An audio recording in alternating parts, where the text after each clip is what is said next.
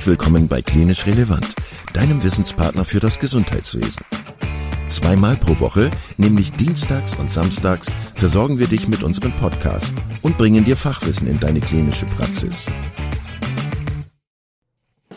Weitere Informationen und Angebote findest du auf unserer Webseite www.klinisch-relevant.de. Viel Spaß beim Zuhören! Heute mit Privatdozent Dr. Charly Gaul mit einem Upgrade zur Migränetherapie.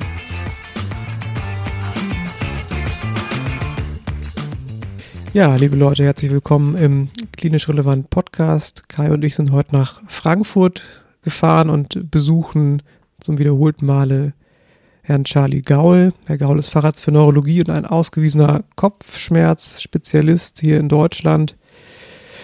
Und mit Herrn Gaul haben wir schon mal einen sehr hörenswerten Beitrag zur Migräne gemacht, einen etwas längeren Beitrag. Da geht es viel um Grundlagen, um die klinische Einordnung, auch um die Therapie. Und in diesem Beitrag, den wir heute aufnehmen, wollten wir uns nochmal über ein kleines Update quasi unterhalten, was sich so in den letzten 1-2 Jahren vor allem im Bereich der Medikation, Akuttherapie und Prophylaxe bei der Migräne getan hat. Herr Gaul, erstmal herzlich willkommen nochmal bei uns. Schön, dass Sie sich nochmal Zeit genommen haben. Ich würde mit der Akuttherapie einmal anfangen im Bereich der Migräne. Wir nehmen den Podcast ja Anfang 2023 auf und es gibt tatsächlich neue Medikamente, über die man aber sprechen muss. Das ist einmal ein Medikament, das nennt sich, oder der Wirkstoff nennt sich Lasmiditan und dann das Rimegepant. Das ist ein chemisch anders wirksames Medikament. Vielleicht könnten Sie beide Präparate ein bisschen einordnen, ein bisschen vorstellen. Was muss man da beachten? Ja, freue mich, dass wir uns hier wieder unterhalten.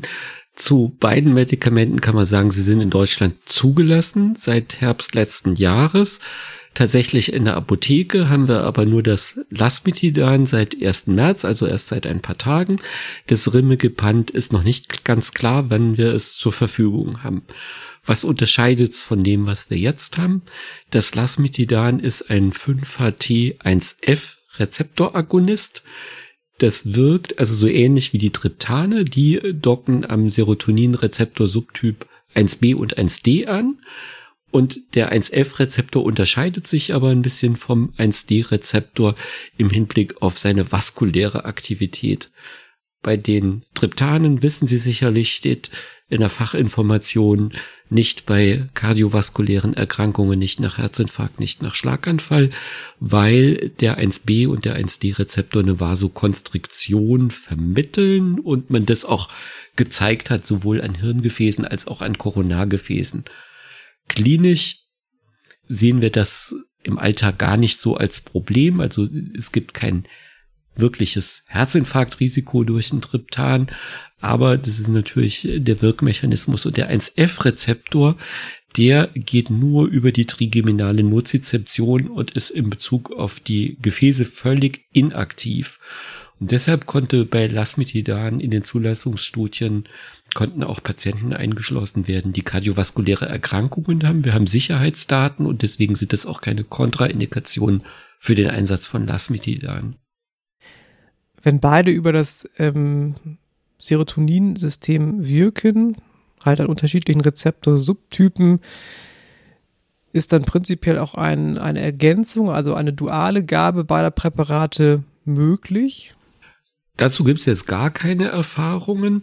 Was da passiert, wenn wir diese Rezeptoren aktivieren, ist, dass die Ausschüttung von Calcitonin-Gene-Related Peptide, von CGRP, aus den trigeminalen Nervenendigungen gehemmt wird. Also der Wirkmechanismus in Bezug auf die Migräne ist auf der Endstrecke genau der gleiche. CGRP-Ausschüttung wird vermindert. Es gibt aber noch ein paar andere Unterschiede zu den Triptanen. Das Lasmiditan geht über die Blut-Hirn-Schranke und wir haben zentralnervöse Nebenwirkungen auch bei einem Teil der Patienten. Wenn wir dann über die Details der Anwendung sprechen, ist das nochmal relevant. Was man sieht in den klinischen Studien, und an denen haben wir auch teilgenommen, ist auch unsere Erfahrung, dass ein Teil der Patienten Beschwerden, die man so zwischen Schwindel, Benommenheit einordnen kann, als Nebenwirkung berichtet. Das ist schon nochmal relevant. Und interessanterweise, obwohl die Wirkendstrecke die gleiche ist, gibt es eine Subgruppe von Patienten, die als Triptan-Non-Responder klassifiziert werden, aber auf Lasmiditan ansprechen. Wir hätten also von der Indikation her zwei Gruppen: Patienten, die ein Triptan nicht einnehmen dürfen oder darunter Nebenwirkungen haben, thorakale Druck, zum Beispiel unter Sumatriptan, und sagen, ich finde Triptane unangenehm, oder bei denen sie eben nicht wirken. Und zum anderen welche, die Kontraindikationen für einen Triptaneinsatz haben, sodass wir mit dem Lasmiditan gerade ältere Patienten mit Vorerkrankungen behandeln können oder solche, die auf den Triptan nicht ansprechen. Okay, dann kommen wir doch mal zu den Details der Anwendung. Es handelt sich um eine Tablette. Tabletten mit 50 und 100 Milligramm. Untersucht und auch zugelassen wäre aber auch die 200 Milligramm Dosis. Die Nebenwirkungen sind dosisabhängig. Also in den Zulassungsstudien haben wir wenn wir Schwindel und Benommenheit als Nebenwirkung addieren, bei bis zu 20% diese Nebenwirkung. Die Wirkung, das Präparat kann auch eingenommen werden, wenn es nicht mehr ganz früh im Migräneanfall ist. Bei den Triptanen sehen wir ja, dass die umso besser wirken, je früher man sie einnimmt. Das Lasmiditan scheint über die ganze Dauer des Migräneanfalls wirksam sein zu können. Und interessant ist in Bezug auf die Nebenwirkungen, dass es eine offene Studie gibt nach der randomisierten Studie, die sich anschloss als Verlängerungsstudie, und da gingen die Nebenwirkungen im Verlauf zurück. Also Patienten, die das Präparat kannten, das mehrfach eingenommen haben, haben im Verlauf weniger über Schwindel geklagt. In der Zulassung steht aber drin, genauso wie in der amerikanischen auch, dass 8 Stunden nach Einnahme kein Kraftfahrzeug geführt werden soll. Da kann man jetzt drüber nachdenken, ob das für die Patienten ein Problem ist.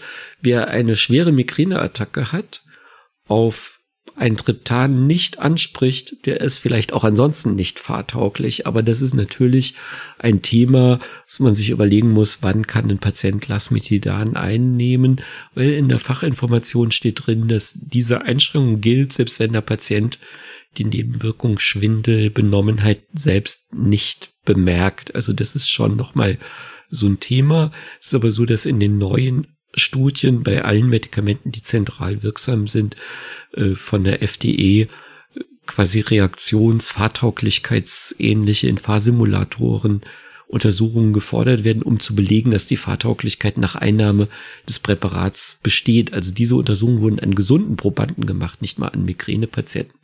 Aus meiner Sicht wäre es super spannend, mal die Fahrtauglichkeit von Migränepatienten zu untersuchen, aber da macht man sich bei den Patienten sicherlich nicht beliebt, wenn man guckt, ob die wirklich alle fahrtauglich sind.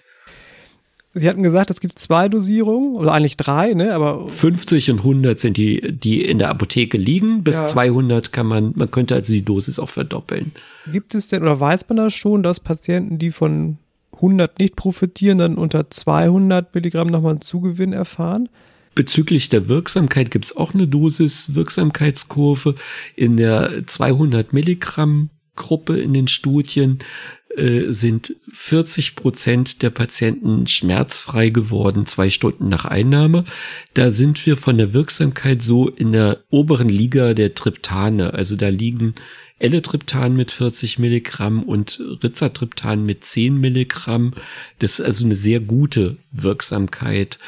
Die Nebenwirkungen aber auch dosisabhängig waren, ist so die Idee, dass man lieber niedrig anfängt und man guckt, dass nicht, wenn man jetzt mit 200 Milligramm anfangen würde, man halt das Risiko, dass ungefähr 20% doch deutlich wahrnehmbare Nebenwirkungen haben und dann vielleicht die Behandlung abbrechen würden von einem Medikament, das bei ihnen gut funktioniert.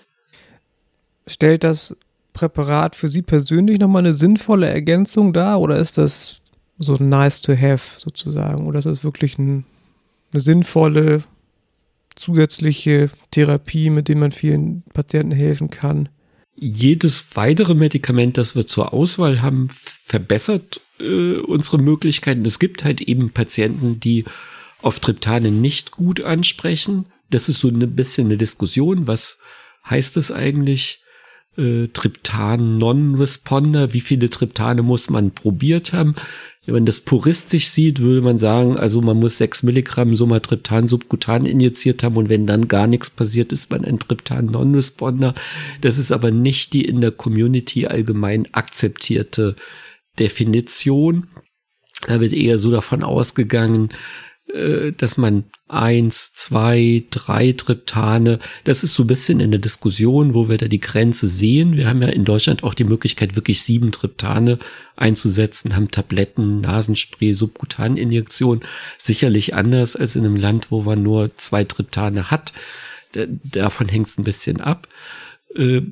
Und für diese Patienten ist es sicherlich ein Gewinn, wenn da vielleicht jeder Dritte dann doch auf Lasmiditan ansprechen würde, der mit Triptan gar nicht zurechtkommt, dann wäre das ein großer Gewinn. Was mich ein bisschen zurückhaltend macht, ist letztlich, das ist ein kostspieliges Präparat jetzt neu. Wir müssen sehen, wo die Preise im Verlauf dann tatsächlich landen. Erstmal zum Zulassungszeitpunkt sind die Preise sportlich. Und wir werden klinische Erfahrung damit sammeln können. Also aus den Patienten, die wir in den Studien betreut haben, kann ich jetzt noch nicht prognostizieren, wo der Stellenwert des Präparats in 5 oder 10 Jahren ist.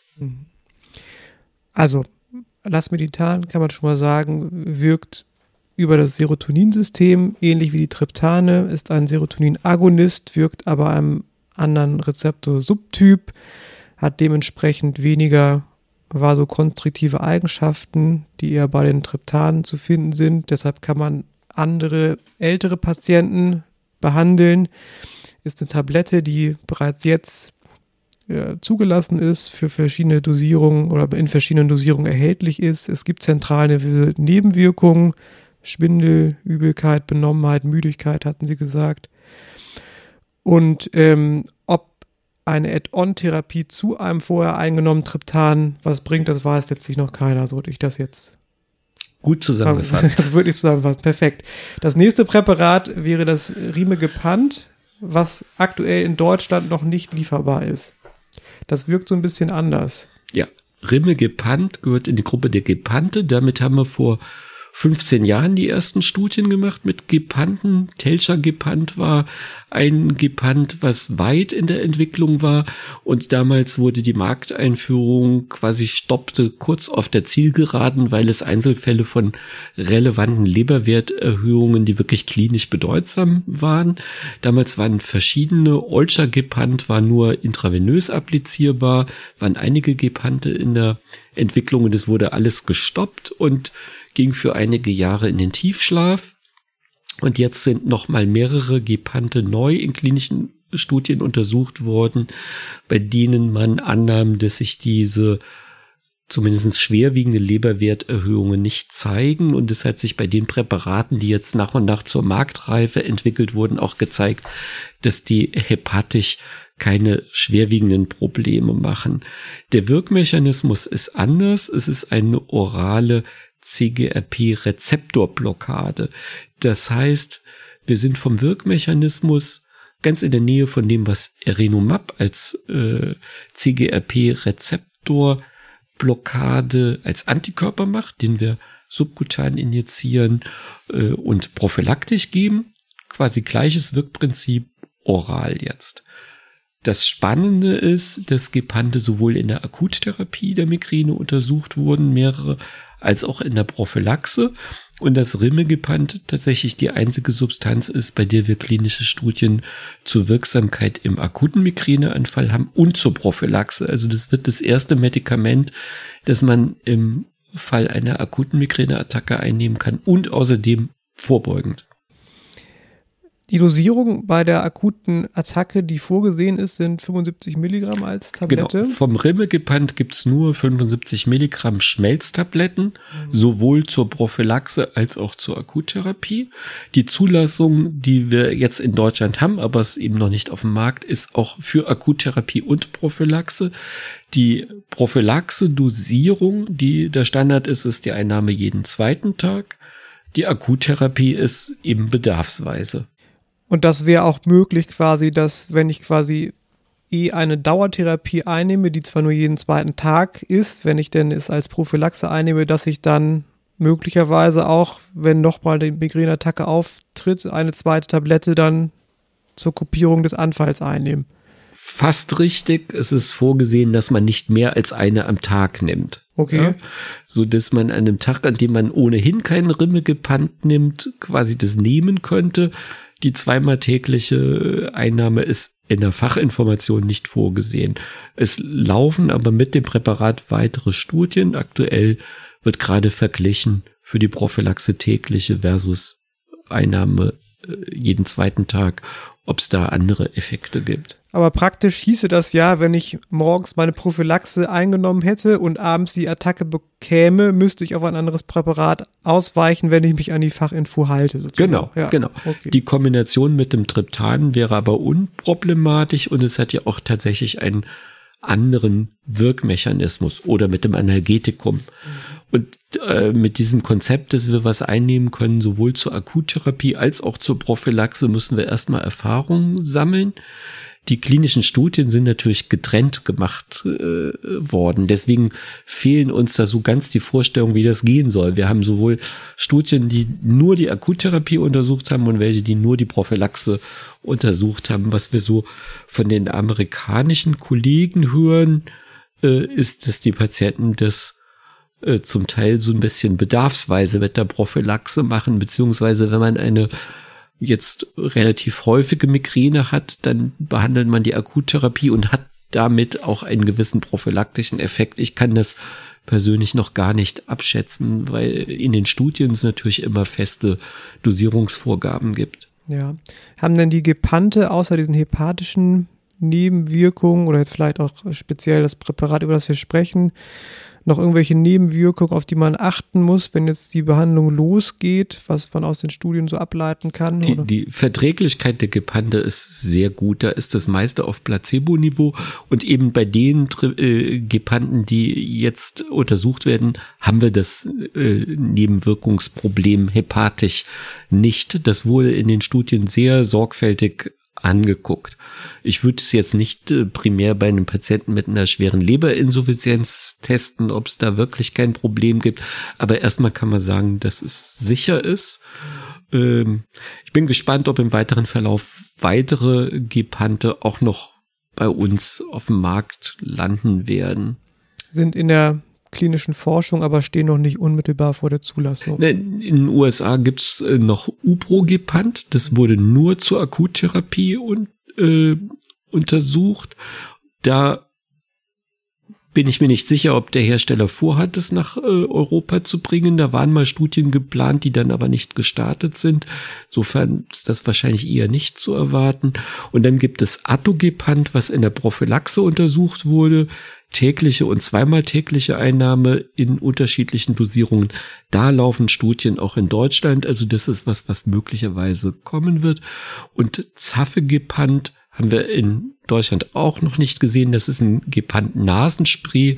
Da wurde gerade die erste größere Studie in den USA beendet und publiziert, dass das auch gut wirksam sein könnte als nasale Applikation. Also eine Gruppe oder eine neue Medikamentengruppe sozusagen, die Gepante mit einem zugelassenen Präparat aktuell hier in Deutschland, was aber letztlich noch nicht verfügbar ist. So kann man es zusammenfassen. Sie haben das Erenumab ja schon angesprochen, um jetzt den Bogen zur Prophylaxe nochmal zu schlagen, auch als subkutan applizierbaren Antikörper gegen den CGRP-Rezeptor. War ja das erste Präparat, meine ich, was aus dieser Gruppe da auf den Markt gekommen ist, 2018. Es gibt ja noch 2 weitere subkutan applizierbare Substanzen und einen parenteral applizierbaren Antikörper gegen das CRGP-Molekül. Die Präparate sind jetzt ja alle so 3 bis 4 Jahre auf dem Markt, plus minus. Hat sich da dann jetzt bei einem dieser Präparate ein Vorteil rausgebildet, dass eins wirksamer ist als das andere? Gibt es irgendwo spezielle Nebenwirkungen im Rahmen dieser Medikamentengruppe, auf die man achten müsste? Wie schätzen Sie das ein? Also prinzipiell können Sie die alle vergleichbar einsetzen. Muss vielleicht auf den letzt zugelassen, den wir erst seit Herbst letzten Jahres auf dem Markt haben, Eptinezumab, wird intravenös gegeben. Die haben in Studien sehr schön gezeigt, dass der Wirkeintritt sehr schnell ist, wahrscheinlich schneller als der subkutanen Antikörper. Das könnte nochmal ein Vorteil sein für Patienten, die sehr stark betroffen sind, wo man sagen will, man will einen schnellen Wirkeintritt haben. Die haben sogar untersucht, wie ist es, wenn man es im akuten Migräneanfall appliziert, und konnten zeigen, dass es so quasi eine Akutwirkung hat. Aber es ist natürlich ein Prophylaktikum. Spannend fände ich da eine Studie zum Status migrinosus. Das wäre meiner Meinung nach eine interessante Indikation für dieses Medikament, wenn man so Patienten in die Notaufnahme bekommt, der sehr häufig Migräne hat, chronische Migräne, und immer wieder entgleist, und man sagt so, jetzt machen wir das in einem beides weg, wir behandeln den Status und prophylaktisch. Dafür gibt's aber keine Zulassung, also keine explizite. In der Situation anwenden könnte man es natürlich schon.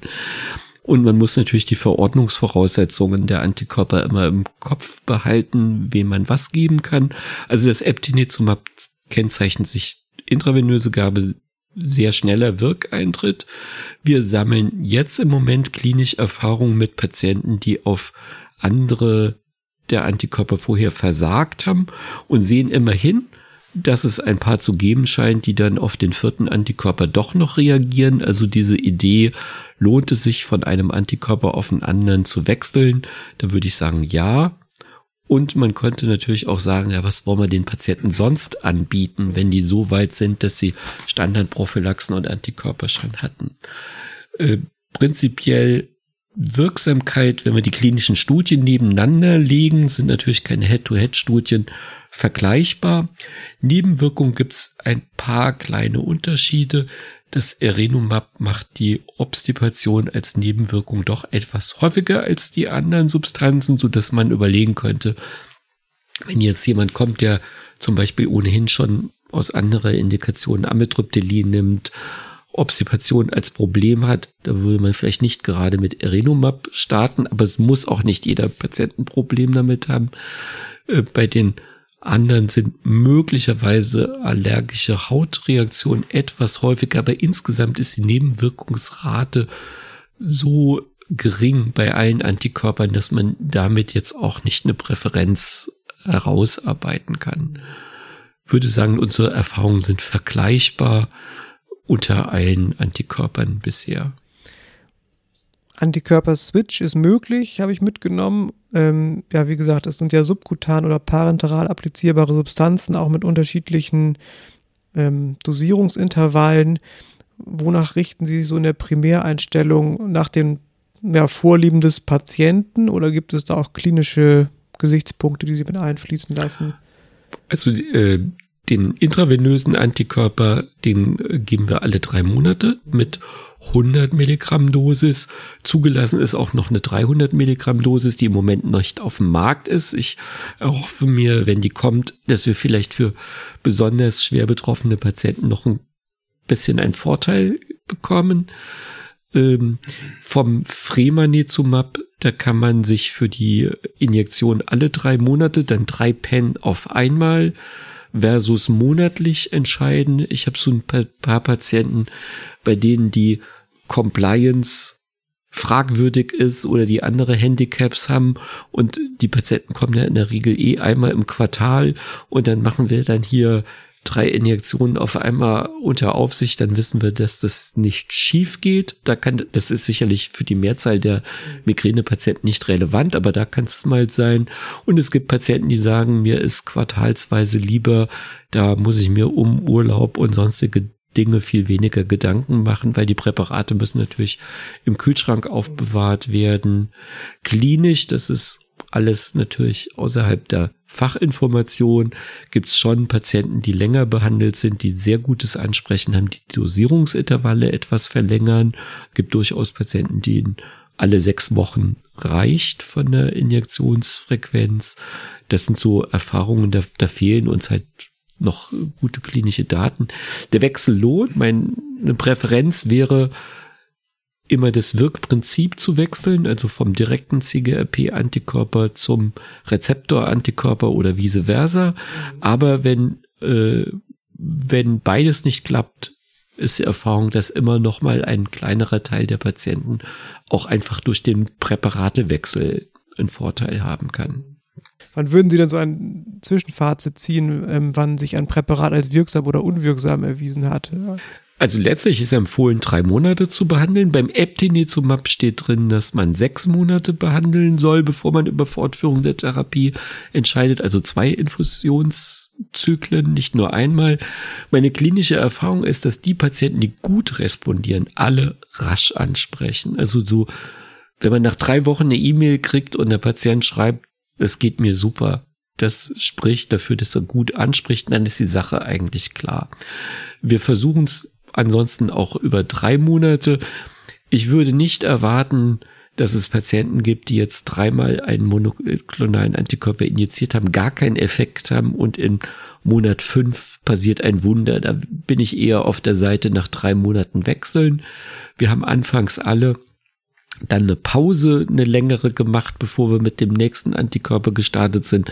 Mittlerweile hat sich in Deutschland eigentlich etabliert, dass man dann quasi im nächsten 4-Wochen-Zyklus wechselt und keine Pause macht. Also so eine Sorge, dass man vielleicht überlappend CGRP-Rezeptorblockade und CGRP-Blockade haben könnte und dass das gefährlich sei, das hat sich klinisch alles nicht bewahrheitet.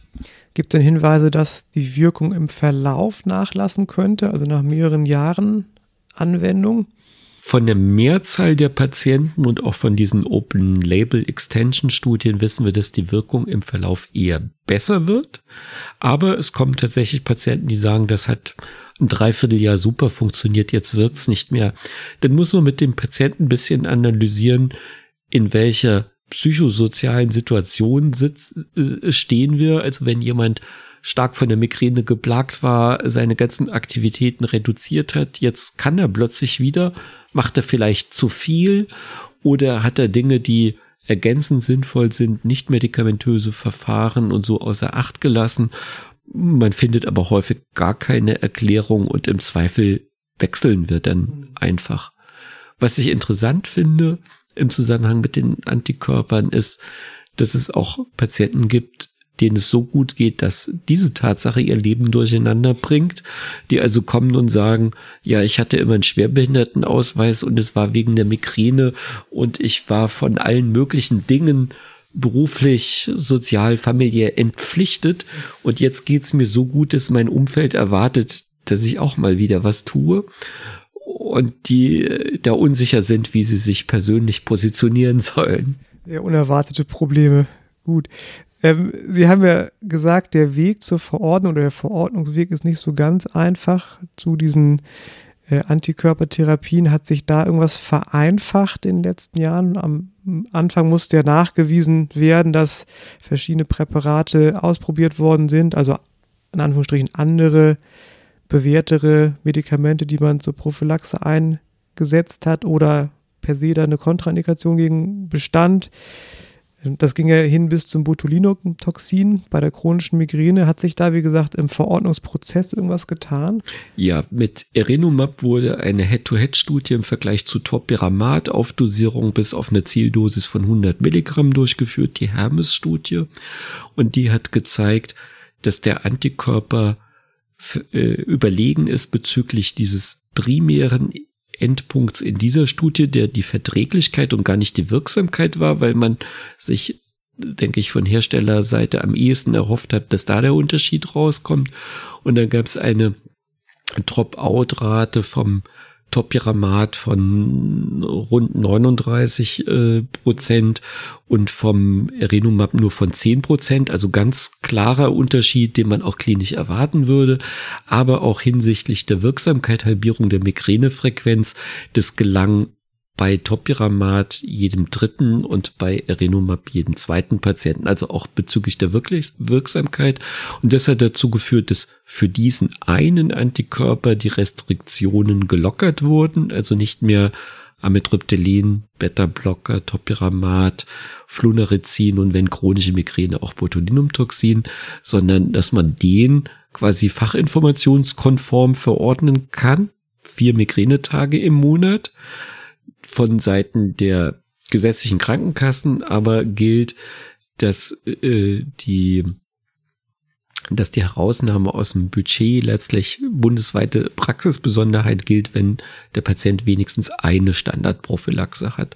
Insofern ist das im Moment der Standard, wenn Patient eine Standardprophylaxe hatte und man denkt, das ist jetzt einer, der zum Beispiel schwer betroffen ist und das wird perspektivisch am Ende ohnehin auf einen Antikörper rauslaufen, dann kann man quasi die Liste abkürzen. Wir haben natürlich im Moment immer noch viele Patienten, die viel Vorbehandlungen haben, langjährig erkrankt sind. Aber dieses Abkürzen bezieht sich eben dann nicht nur auf das Erenumab. Doch, er bezieht sich exklusiv aufs Erenumab, weil nur für diesen Antikörper dieser Vorteil gezeigt wurde. Ja. Es geht ja beim gemeinsamen Bundesausschuss darum, einen Zusatznutzen gegenüber der etablierten Therapie zu zeigen. Und das hat Erenumab durch den direkten Vergleich mit Topiramat gezeigt. Dafür mussten die dann am Ende der Verhandlungen mit dem Preis etwas runtergehen. Und für die anderen Antikörper gilt die Vorbehandlungsvoraussetzung wie bisher. Ja, okay. Was ich noch fragen wollte, was mir eben interessehalber eingefallen ist, so diese ganze Begleitmedikation, also MCP oder was man so gibt bei diesen neuen Medikamenten, Lasmiditan, das kann man aber unproblematisch dazugeben. Genau, man muss halt gucken, ob man es braucht. Da fehlt uns auch klinisch noch so ein bisschen die Erfahrung, wer braucht was. Aber das ist alles unproblematisch. Ja, Herr Gaul, dann schon mal vielen Dank für diesen Überblick über die Akuttherapie und Prophylaxe im Bereich der Migräne jetzt zum Anfang des Jahres 2023. Sie wollten uns noch einen Hinweis geben zum altbewährten Sumatriptan. Da gibt es 2 Dinge. Zum einen ist 50 Milligramm Sumatriptan als Tablette jetzt auch frei verkäuflich erhältlich. Wir haben ja langjährig schon Naratriptan und Almotriptan frei verkäuflich und da ist jetzt die niedrige Sumatriptan-Dosis dazugekommen und wir haben neu auf dem Markt oder relativ neu Sumatriptan als 3 Milligramm Injektion, nicht nur die 6 Milligramm, sondern auch 3, was den Vorteil hat, dass die Nebenwirkungsrate ganz erheblich runtergeht, die scheint deutlich dosisabhängig zu sein und die Wirksamkeit natürlich auch etwas runtergeht, aber die 3 Milligramm Dosis den oralen Triptan immer noch deutlich überlegen ist, sodass wir jetzt für Patienten, die nachts um 4 wach werden, Übelkeit, Erbrechen, die mit einer Tablette nicht zurechtkommen und die Erfahrung gemacht haben, Sumatriptan 6 Milligramm ist unangenehm, durchaus die Option haben, es nochmal zu versuchen. Super, das sind ja wirklich auch nochmal klinisch relevante Hinweise. Dann stellen wir das Päckchen hier einmal zu, zur Migräne. Vielen Dank und danke fürs Zuhören. Vielen Dank, dass du heute wieder zugehört hast und unser Gast gewesen bist. Wir hoffen sehr, dass dir dieser Beitrag gefallen hat und du etwas für deinen klinischen Alltag mitnehmen konntest.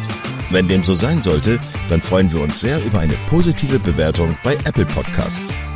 Falls du Lust hast mitzumachen und es einen Themenbereich gibt, in dem du dich besonders gut auskennst, dann melde dich doch gerne unter kontakt@klinisch-relevant.de. Gleiches gilt, wenn du Themenvorschläge oder konstruktive Kritik für uns hast. An dieser Stelle auch der Hinweis auf unseren Newsletter, den du unter www.klinisch-relevant.de abonnieren kannst und der dich immer auf dem Laufenden hält. Wenn du dich für unseren Newsletter einträgst, bekommst du einen 5-Euro-Gutschein, mit dem du in unserer Fortbildungsakademie einkaufen kannst. Wir wünschen dir jetzt bis zum nächsten Mal eine gute Zeit und freuen uns, wenn du bald wieder einschaltest. Pass auf dich auf, bleib gesund, bis zum nächsten Mal. Ciao.